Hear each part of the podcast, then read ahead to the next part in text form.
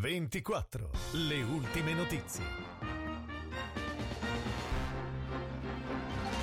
Buona giornata dalla redazione di VCA24 in studio Andrea Paleari, queste le principali notizie. È stata una crepa in un serbatoio a generare, intorno alle 10 di ieri, la perdita di acido cloridrico dagli impianti Hidrochem di Pieve Vergonte. La nube bianca, che si è alzata sopra Anzola, accompagnata da un forte odore, ha portato momenti di apprensione, ma come appurato dai monitoraggi dell'ARPA Piemonte non sono state rilevate criticità.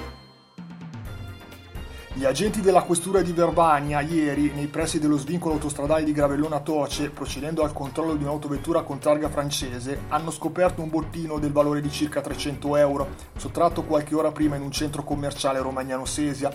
I due uomini a bordo, di 19 e 30 anni, di origine georgiana e già aggravati da pregiudizi di polizia, sono stati denunciati.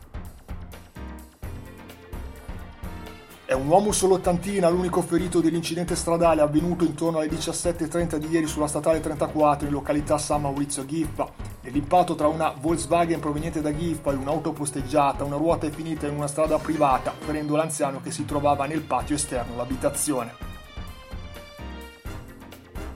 Fino al 29 ottobre il servizio di micologia dell'ASL VCO è a disposizione dei cercatori di funghi per la verifica della commestibilità di quanto raccolto.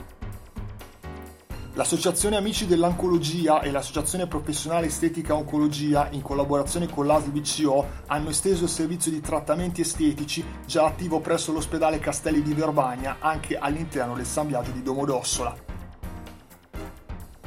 Accolti dal sindaco di Formazza Bruno Papa, da una famiglia in costume valzer e dai turisti partecipanti allo Sbrinz Route 2021, sono accampati da ieri a Riale. La carovana, che ripercorre la via dei mercanti tra i due lati dell'Alpi, passerà oggi a Crodo, Montecrestese, Crevola per l'atteso arrivo con muli, cavalli ed il carico di formaggio nel tardo pomeriggio di domani a Domodossola.